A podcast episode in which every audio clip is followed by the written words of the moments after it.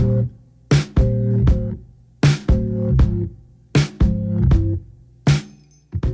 This podcast contains uncensored profanity and topics not intended for all audiences. This episode in particular is about cordyceps, and we mention topics like mind control, death, the looming threat of global warming, and zombie apocalypses. So if you don't want to hear about that kind of stuff, this is your opportunity to turn it off and enjoy the rest of your day undisturbed. But if you do want to learn how a particularly devious fungus is controlling an army of ant zombies, then welcome right this way, off the trail and up this plant stem to a perfectly juicy leaf called Spellbound and Gagged with me, Ellen Weatherford, and my co host, Ashley Hamer. Last time you and I spoke together, Ashley, you started with a story. You had kind of a Victorian murder mystery, Lady on Fire. Yes. I also have a story that I would like to frame our topic for this week. I'm ready. And our story takes place in a tropical rainforest. And Fancy. our main character is a carpenter ant. Would you like to name our carpenter ant? Oh. I didn't come up with a name for our carpenter ant hero. Uh, well, heroine, I suppose. Uh, carpenter ant workers are sterile females. Oh, that's right. so. that's right. You can come up with a Hmm. name for our for our heroine if you'd like. Victoria. Oh, Victoria. Okay. yes. Victoria the carpenter ant. She is having a lovely little ant day. She's trotting around the leaves of the forest canopy. These carpenter ants make their colonies up high in the tree leaves. So she's she's carrying around little bits of food. She's foraging. She's carrying nesting material for the colony. She's having a very productive day. She's doing great. And then little Aunt Victoria, not like my aunt, like my, you know, parents' sister. this is just a little ant. She needs to cross a gap that's a little too wide for her to climb across. The leaf is a little too far away and the ant can't reach Hmm. it. So she has to turn around and climb down Ugh. and climb all the way down the tree, down to the forest floor. It's like when you leave your phone upstairs and you just got That phone's gone. Sorry, I hope nobody Man. needs me for the rest of the night because it ain't happening. exactly. that thing is gone. it might as well not exist unless I can like bribe somebody in my family to go get it for me. Right. It's not Yeah. happening. I, I need at least three tasks to pile up for me to justify making a trip up or downstairs. yes. Yeah. And so yet this tiny little ant is doing like three times that much work. She is so, you know, hardwired to do what she's got to do. So she's like, I got to get across. I'm going to climb down. While on the ground, our little ant walks through, completely unaware. She walks through spores of a fungus that are floating through the air. She has no idea. She's none the wiser. The spores attach to little Victoria's body, and unbeknownst to our doomed ant, make their way inside of her body using enzymes. This is interesting. The the enzymes that are like produced by the spores, the fungal spores, can actually dissolve the exoskeleton, like the chitin or the like they they can kind of drill through the uh, what is it called? The cuticle, which is kind of like a thin layer surrounding the exoskeleton. And so these enzymes just kind of seep inside and they start to creep their way towards little Ant's brain. So she keeps on trucking. She is none the wiser. She's going on about her business. She even goes back to the colony and probably like keeps kicking it, you know, like she's having a wonderful little day. Meanwhile, the fungus cells silently spread around the ant's brain until they have enough population basically of fungal cells to stage a takeover. The fungus begins to produce chemical compounds that actually hijack the ant's central nervous system. Which I'm not going to pretend to have like super in depth knowledge of how an ant's central nervous system works. like insect brains are like deceptively like you'd think they'd be very very simple but it's so like different from ours i'm not going to pretend to know all the ins and outs of how that stuff works right. But I think it's like it's it's not centralized. it's not as centralized as ours is i think they Okay. still have one kind of like command center basically but my understanding of like invertebrate anatomy is that they'll basically have kind of like nerve relays in different parts of their body Okay. so like you'll have kind of like command center in the head but then elsewhere will be, you know, other little stations basically. But so the fungus actually uses chemical compounds to hijack that central nervous system, so it takes over the brain. The ant will start to kind of twitch and convulse, like she's slowly starting to lose control over her muscles and her limbs. The convulsions actually cause her to fall because remember she's like trucking around up in the up in the treetops, and the twitches and convulsions will actually make her dislodge herself and fall to the ground, which. I mean, when you're a little ant, you really don't take fall damage. Yeah. Like, it's not like the sort of thing that's like that's not going to kill the ant, right? Uh, it's not like throwing her to her doom, um, Right. Well, it is, but not in that way. it's just ruining all the work she did. She like did all this work climbing, and then she's right right back She's like, ground. you have got to be kidding me. Yeah. so she falls all the way to the forest floor, and this is where the fungus begins to pilot the ant like a mech. yeah. The fungus directs the ant to climb weirdly almost exactly 25 centimeters, which is about 10 inches. It's a very specific height that like these ants climb to consistently. It's always the same height, like give or take maybe a couple inches. Up a short little plant in the understory, and she finds herself a good leaf. Nice juicy leaf. So once the ant is there, Another weirdly consistent element of this is that it's always at noon. What? Studies of this in Thailand showed that this consistently happens at solar noon, Dude. right? Like it's always when the sun is highest in the sky, this is when this happens. It's really weird that it's that like specific, but it's always at noon. The fungus commands the ant to bite the vein of the leaf. So in one of the veins of the leaf, the ant will bite down on the vein. And then once the ant has bitten down, the fungus atrophies the mandibular muscles. So with an insect, the mandibles are kind of their mouth parts. They're what we think of as the jaws. And the Uh-huh. fungus basically disables those muscles. So like rips the power cord to the ant's jaws to lock them in place permanently. Whoa. yes. So Jeez. so like like completely destroys the muscles to the point that this ant could no longer let go of the leaf if it wanted to. It is permanently mechanically locked into place.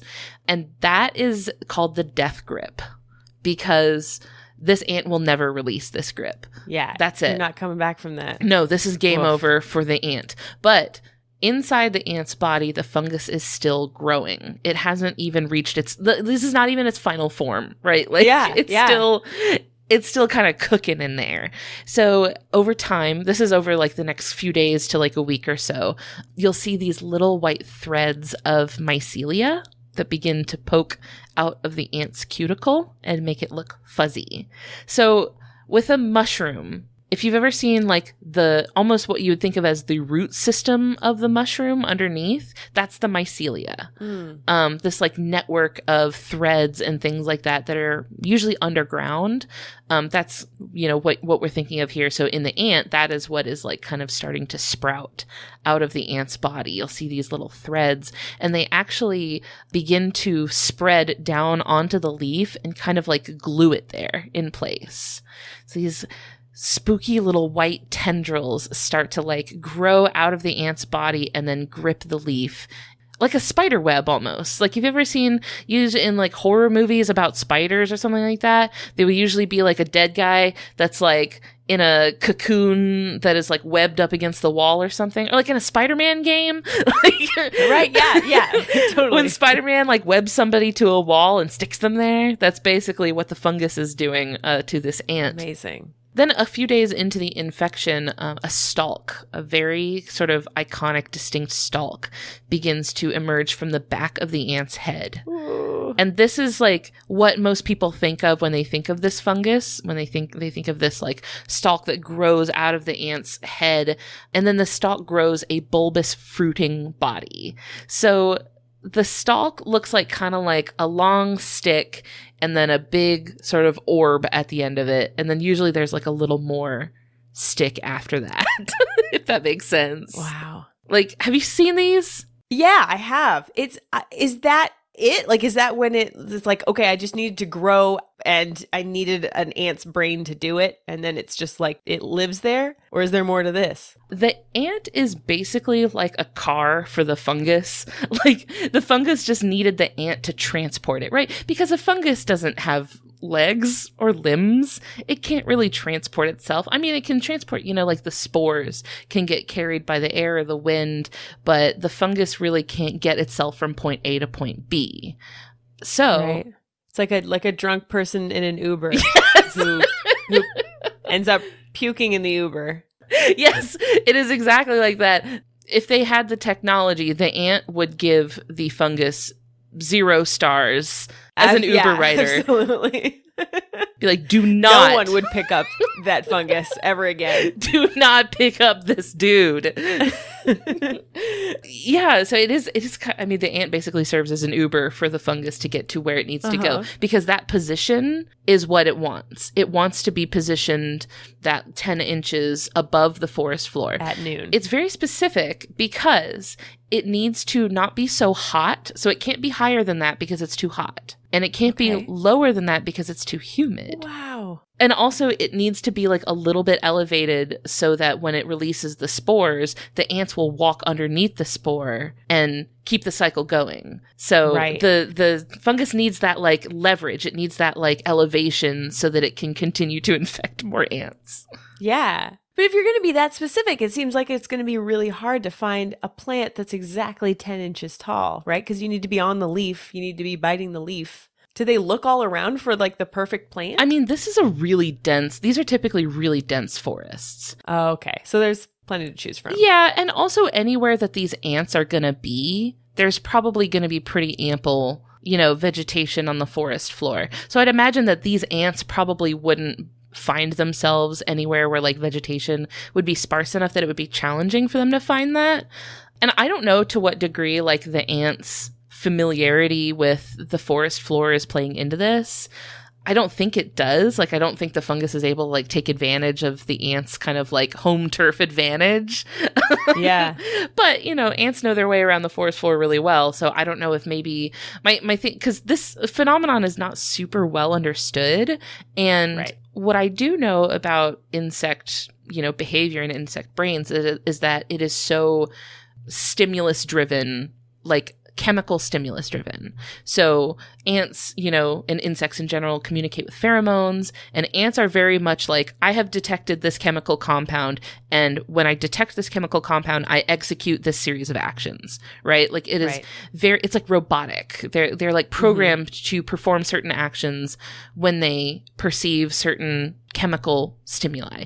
So I'm wondering if maybe the chemical stimulus that the fungus is like inducing in the ant is making it just like want to go up a leaf and the ant just knows how to find the leaves. Yeah, it's just like a single command, like find the leaf, find the 10, 10 inch Yeah. leaf. And the ant's like, I got It's that. like you know about leaves. yeah, exactly. I know the shit out of leaves. I really want to find this leaf. Yeah. Some, some some reason. I just love. I just yeah I have that urge. I know Mm. exactly where all the best leaves are. Um, Yeah. And so, so when the stalk has this like bulbous fruiting body, it releases those spores into the air, um, rains the spores down onto the next unsuspecting ant to walk beneath the leaves. And in fact, if you were to zoom out from the tragic final scene of our poor doomed Victoria, you might see that Victoria is not the only one, and there are dozens of bodies of dead ants covered in webs of mycelia hanging upside down from leaves in a graveyard.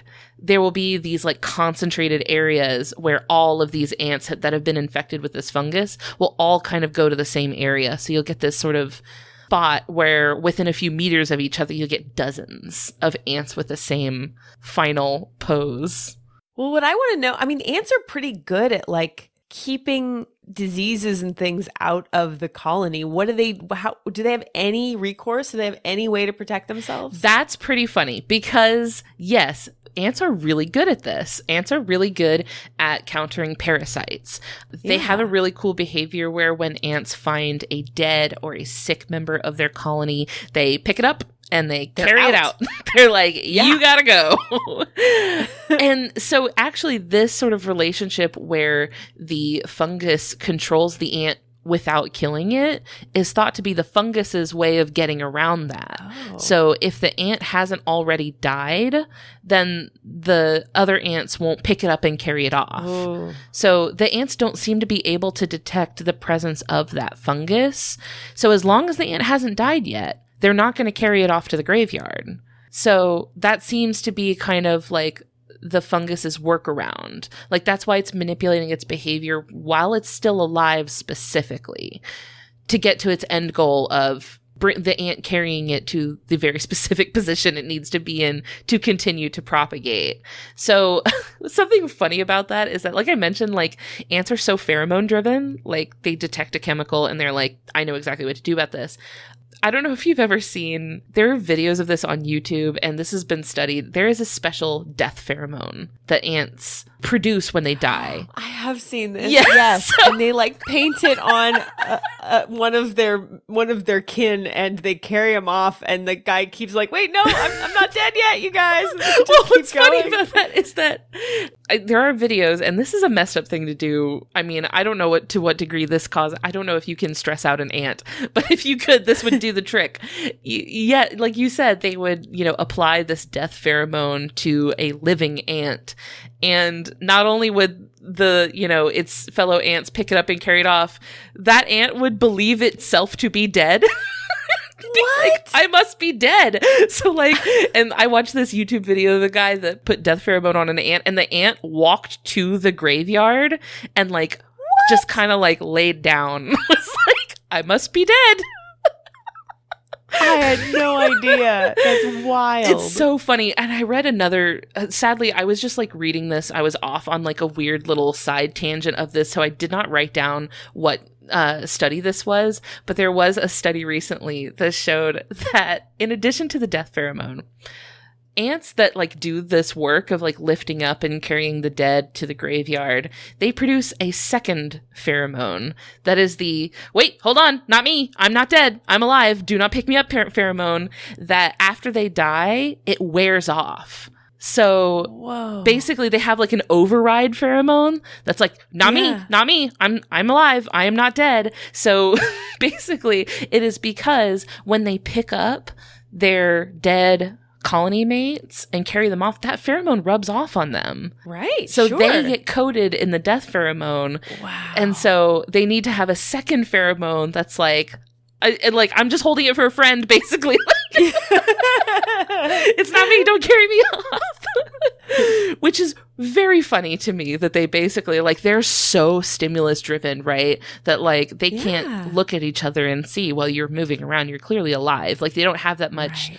Logical thought process built in but this is their workaround for that right like they're having to like write if then sequences in their code yeah. oh my gosh. it is so funny as i was doing my notes for this i went down that exact thought path and i was like surely this isn't going to come up like I, I stopped myself i was like we're not going to Oh, talk about no. this i'm not going to write this down but now i'm glad that i at least read it because it's hilarious it's very funny the way that ants like i have to wonder if that causes an like an ex- existential crisis for the ant like am i dead Yeah, right. what is alive Oh, exactly. I mean, it really does illustrate, though, like, because everybody talks about cordyceps as this mastermind fungus that is just control. Like, what if it was controlling us? What what would Mm. happen? But when you think about how all you have to do is paint an ant with a certain chemical and it thinks it's dead, like it's actually really not that hard. It what it what it's doing is actually what the fungus is doing is not that complex, even though it really looks very complex. It's funny because yes, I'm going to get into the whole like, you know, could they infect us sort of thing because of The Last of Us. Uh, Oh, we're going to talk yeah. about The Last of Us. But also, if you're going to manipulate any animal's behavior, an ant is a pretty easy target. You know, Yeah. like you don't have to like do a lot of logical maneuvering to get around that, especially if all they need the ant to do is like walk to a place and then Yeah. you know bite down. That's all they need to get it to do. It's not it's not like a super complicated maneuver that they have to pull off, but also just to zoom in a little bit on what this species of fungus is, because cordyceps is a very broad name that applies to hundreds of species of fungus. But the specific one that I told this little story about is probably the most well known. It has a lot of references in pop culture. It is a species called Ophiocordyceps unilateralis. All And just as a minor taxonomy note, all my homies hate taxonomy. I do not get into taxonomy weeds. This is not my life. But um, Ophiocordyceps is technically a different genus from Cordyceps in air quotes. Um, they used to all be considered one genus, but DNA analysis revealed that they're actually distinct from each other. So Ophiocordyceps genus is the one that does the zombie mind control. The actual Okay. OG Cordyceps they don't do that. They still parasitize insects and they still do like the creepy stalks growing out of their body stuff, but the zombie mind control that is specific to Ophiocordyceps. Oh, so there there's a whole bunch of cordyceps that just get inside of insects and grow out of them. Yeah. don't make them do anything. Yeah. This is a pretty specific behavior. But actually, like to even get more granular with it, Ophiocordyceps unilateralis isn't just a species. It is called a species complex. So there are different groups, like populations within the species that have different specializations. Cool. They specialize in specific hosts. So the one I was talking about would be a specialist in this specific type of carpenter ant, but you mm-hmm. might get a different Ophiocordyceps unilateralis population that would not be able to infect that species of carpenter ant, but would be able to infect a different type. So like they're extremely specialized in like a very Wow. specific host. So like I hope that that eases some anxieties that like these things are so incredibly specialized. Not only could they not make the jump from ant to human, they couldn't even make the jump from ant to slightly different ant. like right. No, that actually that that does put me way more at ease, uh, which is funny because this this podcast is not supposed to do that, but it like it makes me feel yeah. It, uh, I totally thought that if we walked through some spores of this stuff, that you know weird stuff could happen. to Oh, you, you'd be fine. No, you're totally Yeah. fine. All of these funguses are fungi are so specialized to their host. You get this with parasites a lot, right? Like a lot of times parasites will be really fine tuned for to a very specific host. So there would be no risk of them necessarily jumping because they could get on your skin and then they'd be like, okay, what now? You know, like I don't have a, Yeah. I don't have a chitinous exoskeleton to bore through. So like, what do I do next? Like there would be so, uh, we're so different from their host that they're specialized to that they would not be able to do anything to us. That being said, you would think that ants being like, you know, very short generations, high numbers, you get some pretty rapid adaptation when you have an animal like this, right? Where you have like frequent generations in huge populations, you get a lot of mutation, and insects tend to be pretty adaptable, right? They can adapt to, to conditions very quickly. So you would think that like if this fungus is absolutely bodying this ant at every opportunity, they must not have been doing it for very long because the ants must have like be good at adapting to this. A fossilized leaf that was found in the Messel pit, which is an ancient lake bed in Germany that is basically like a paleontological treasure trove. There are just, it's just, this thing is just stuffed to the gills with fossils of every imaginable thing. Like so much vertebrate evolution has been pieced together through fossils found in this one pit in Germany. Um, That's awesome. Yes, it's a really cool place. I'd love to go there. This fossilized leaf that they found in the Messel pit has the distinct markings. It's a dumbbell shaped marking that is left behind by the jaws of a carpenter ant clamping down on the vein in the death grip. And how old is this thing? 48 million years!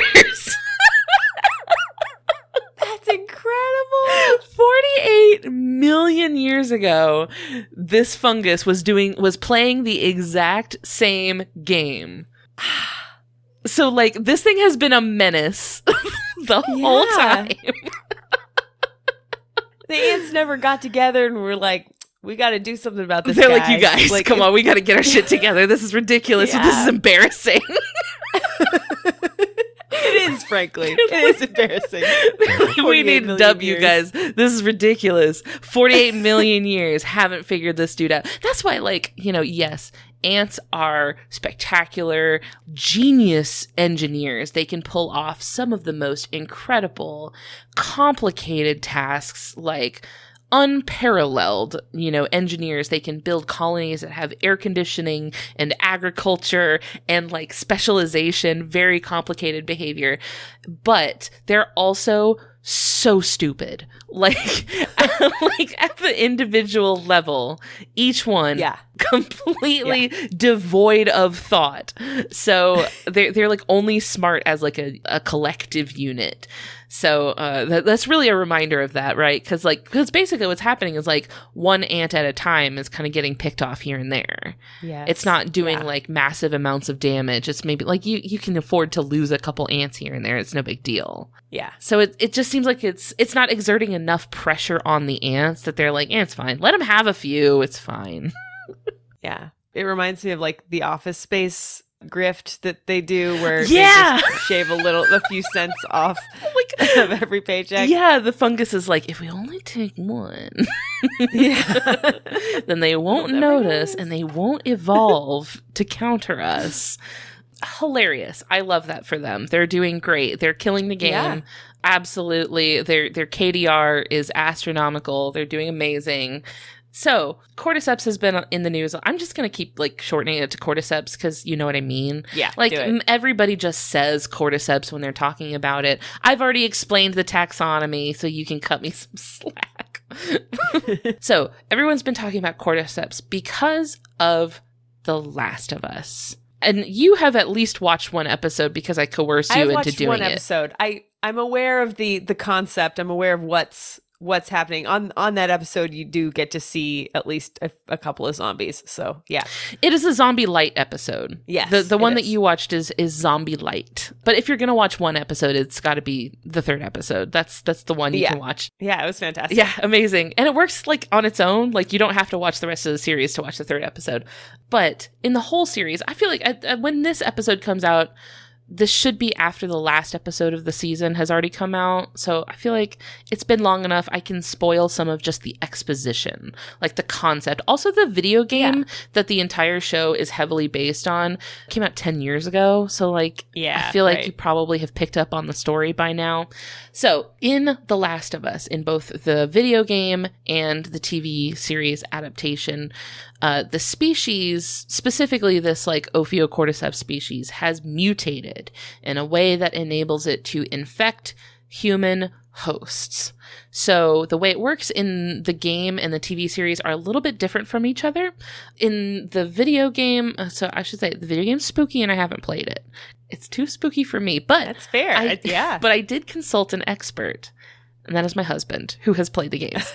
and in the video game, it spreads a lot more like how the real cordyceps does. It spreads through clouds of spores.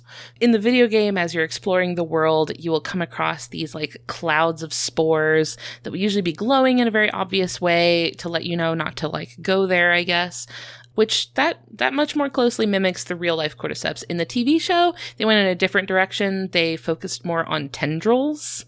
So there are these Mm. kind of like goopy, wet spaghetti looking like tendrils that kind of like lie just beneath the skin of the human host.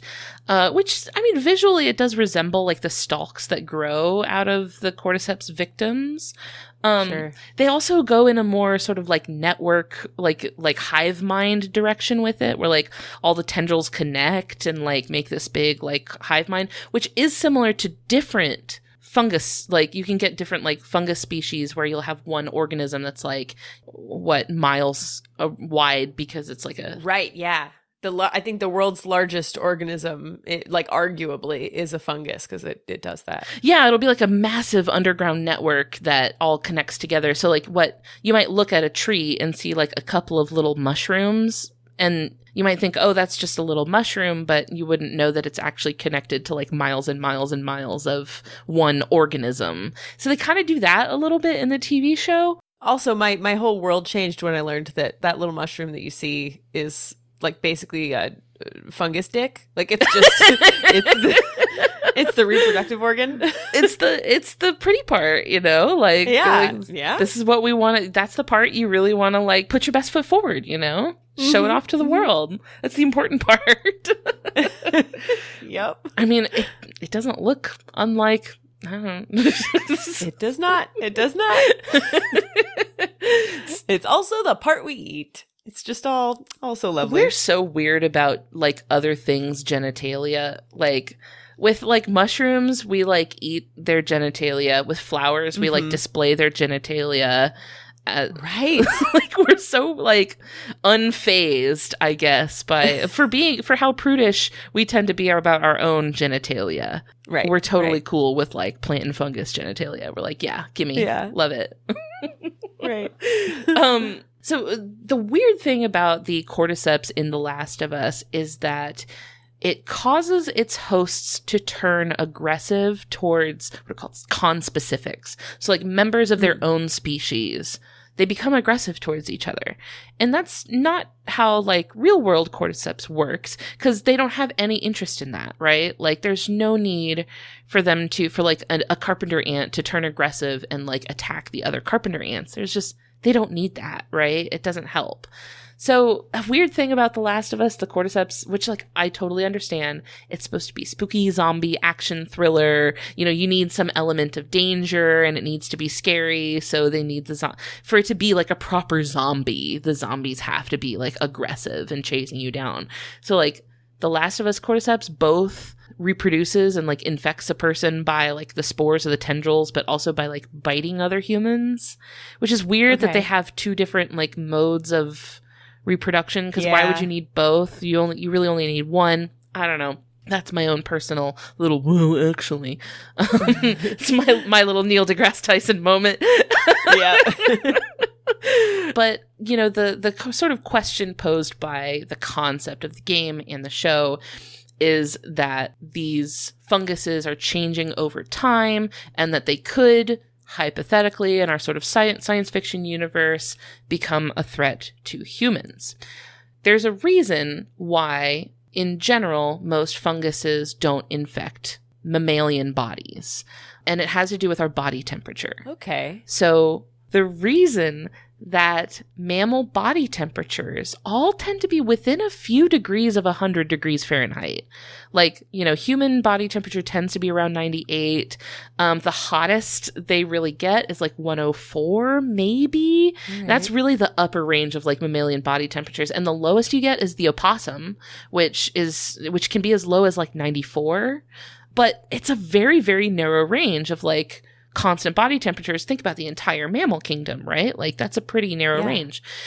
That evolved very specifically to counter fungus. That is too hot Whoa. for a fungus to survive. So the idea is that mammal body temperatures evolved specifically to be too high to get infected with funguses, but not so hot that it damages the cells. Right? If you get too hot, the cells break apart and die. So they just had to get in this little Goldilocks zone of your body being too hot to get attacked by fungus, but not hot enough to cook yourself alive, basically. Amazing. There's a really cool episode of Radiolab about this. Uh, it's called Fungus Among Us. I heard that one. Yeah. and- but it's been years and it must have just left. Yeah, me. it's an older episode, but I, I thought about it again as I was doing this. And actually, this is kind of where the ever looming threat of global warming comes in. There is a growing concern that as average global temperatures slowly climb, it is giving fungi the opportunity to adapt to warmer and warmer conditions. So while they might be used to typical conditions that are a little bit colder, if the sort of ambient temperature of the whole world is very slowly climbing. You know, you take one fungus and you suddenly put it in 105 degrees Fahrenheit, it's going to be like, eh, too hot, and it's going to die. But if you just slowly turn it up by like a fraction of a degree every year, then eventually over the generations, you're going to get fungi that are better adapted to warmer and warmer conditions. And over time, this could result in a rise of funguses becoming able to infect the human body. So this may have already started to happen. Oh my god. This may have already started to happen. There is a fungus species that is called Candida auris. It used to be very obscure. Like, it wasn't even scientifically documented until like 2009. Like, wasn't even given an official name until then. Not really well known. It wasn't a big deal until it started suddenly causing human infection outbreaks in 2011. So 2011, you start seeing outbreaks of people infected with this fungus internally. You know, like you can get a fungal infection, like a specific candida, like that's like yeast infection, right? Right. You can get Yeah. a yeast infection of the candida fungus outside of your body, and that's fine. But to be inside of your body is really weird. I mean, even when it's, you know, up in your vulva, right? That's still technically not inside of your body. So to get, you know, a fungal infection actually like inter like in your blood, that's very, very weird. Um Right. and not only did it start to cause infections, but it actually like spread really fast. So over the years you start to see outbreaks in different countries on different continents. There have been like transmissions of this fungus documented in the United States like not just like oh we found a case of it it was like a case of it that then started to like transmit within the country Terrifying. yes there is a cdc report on it. Um it's called on the origins of a species what might explain the rise of candida auris and that is by brendan r. Jackson et al. in the journal of fungi on in july of 2019 so not cordyceps but Yeah. but funguses are a thing we need to think about, you know? Like that is a very real possible side effect of global warming, like specifically posing a threat to the human body, right? Like I think a lot of times people don't think about the effects that like a slightly warmer temperature can have on the global ecosystem. But that's a very real thing we we very well could need to start thinking about soon is actually like what do we do about funguses inside of our bodies now? Dang. And on top of like the antibiotic resistance thing that's happening and like Yeah, that's just one more thing, right? Like yeah. Just all these things that that we we used to be like no no no that that'll never that'll never kill us. surely We've this got- will never be a big deal. yeah. Yikes. It also makes me think of uh, white nose syndrome in bats. What's that? That's a thing that it's actually killing lots and lots and lots of bats, but they they get this powdery white fungus on their noses and it keeps I believe it keeps them from being able to eat much. Oh. And so they just kind of wither away and die and it's it just infects entire colonies. Um and actually this is there's another piece of fiction that uses cordyceps infection in humans as a way that people become zombies. Um it's called Wayward shoot. You know, it's funny. I came across a book in my notes that that actually came out like the year after The Last of Us that also used cordyceps zombies. I didn't make a note of the title, but it, this is a thing that I think has been covered in pop culture kind of extensively because of how terrifying it is. Yeah, I mean it's just it's such a cool idea, right? Wanderers by Chuck Chuck Wendig. Wanderers. Um, I read this right before the pandemic hit, and it was Oh, great. so eerily similar, so much. Like the, the one of the main characters is from the CDC, and and it's like Mm. it basically it cordyceps. It was like the cause of white nose syndrome or something in bats, and then that jumped from bats to humans. And then this cordyceps was kind of like eating people's brains and making them lash out and making them do weird, you know, like terrifying things and and then eventually just dying and being covered in this it, just like you explained like this um kind of mycelium Mm. that fluff, yeah. whiteness all over it's a it's a great book when you said that about the the fungal infection of bats that jogged my memory of the chytrid fungus that is attacking frogs yes. So i know this is a huge thing especially in australia but it is causing like mass extinctions of frog species. Like it's a, it is a fungus that is infecting frogs and killing them. And you know global warming is only making making things a little easier for funguses by giving them time to build up that heat resistance. Cuz you know our ability to tolerate heat and our ability to like maintain heat within our bodies has kind of been our primary defense against funguses and if we lose that Yeah. then not not that we would lose our ability to maintain heat but the fact that like that would no longer defend us from the funguses would be really bad news for us because that's not something we would we've really had to think about although you know over time we've definitely had such significant advances in medical technology you know that we have a lot of treatments that we can use. We, we got a lot more tools in our belt now, right, than we did when mammals were first evolving. Um, Right. So we at least have sort of technology and our intelligence on our side. But on top of everything else we're already dealing with, it, we don't need one more sort of log on the fire of human Right. extinction. I love post apocalyptic fiction. Same. That is my shit. I love it so much.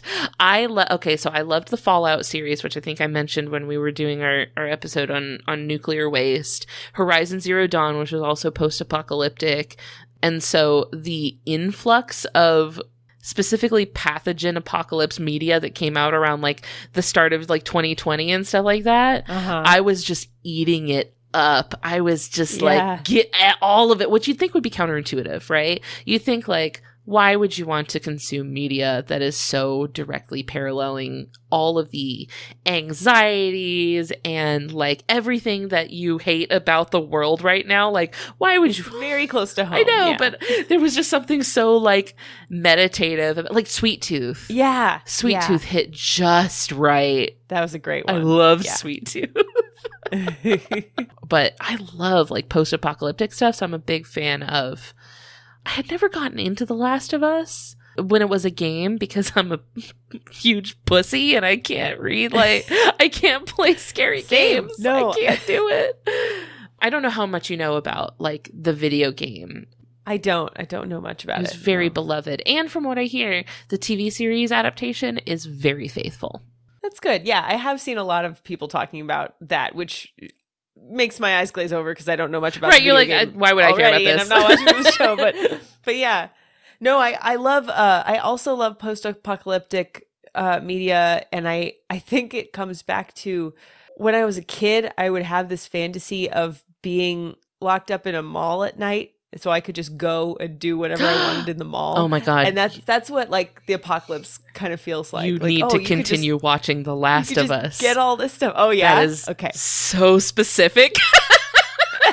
you specifically need to keep watching The Last all of right. Us. All right. yeah, like I think it I think a lot of it like plays into this almost like a, a fantasy of like societal collapse and like what would you do with like the the the burdens of societal collapse lifted and yeah. and uh, I feel like if there was ever a zombie apocalypse, I would make sure I did not survive through that. I would tap out instantly. I would fold Really? like a lawn chair. I'd be like, oh, fuck this. yeah. Absolutely not. Where are my chill lo-fi hip hop beats to study and relax to? I can't I can't stream that little anime girl on YouTube. Yeah. Absolutely not. Hell no. Goodbye.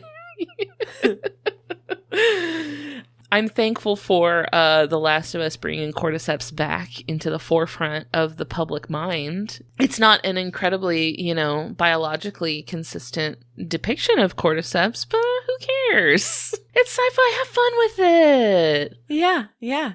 I mean, if it's something that, that you know the average person knows what the word myc- mycelium means, Right. That's that's a win. A win is a win for science communication. Absolutely. so yeah, that's cordyceps. This is one of the things that actually I had on my sort of like very brief short list of like topics that I wanted to talk about on this podcast. That was like in my to- in my sort of first draft of like five ideas.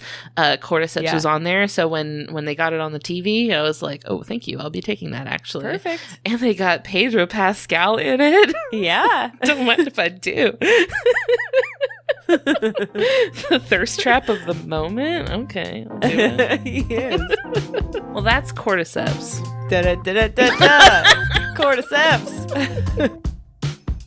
Thank you for listening. I will be back in two weeks with an episode about super volcanoes with special guest Megan Ankney. Follow us on social media to keep up with the show as it grows, or let us know what you thought and leave a good review if you liked what you heard today. Our theme music is Snake Oil by Doug Organ, and if you made it this far, here is a palate cleanser. In 1986, the student body of the University of California, Santa Cruz voted to officially name as their school mascot the humble banana slug. Until next time, this has been Spellbound and Gagged with Ellen Weatherford and Ashley Hamer you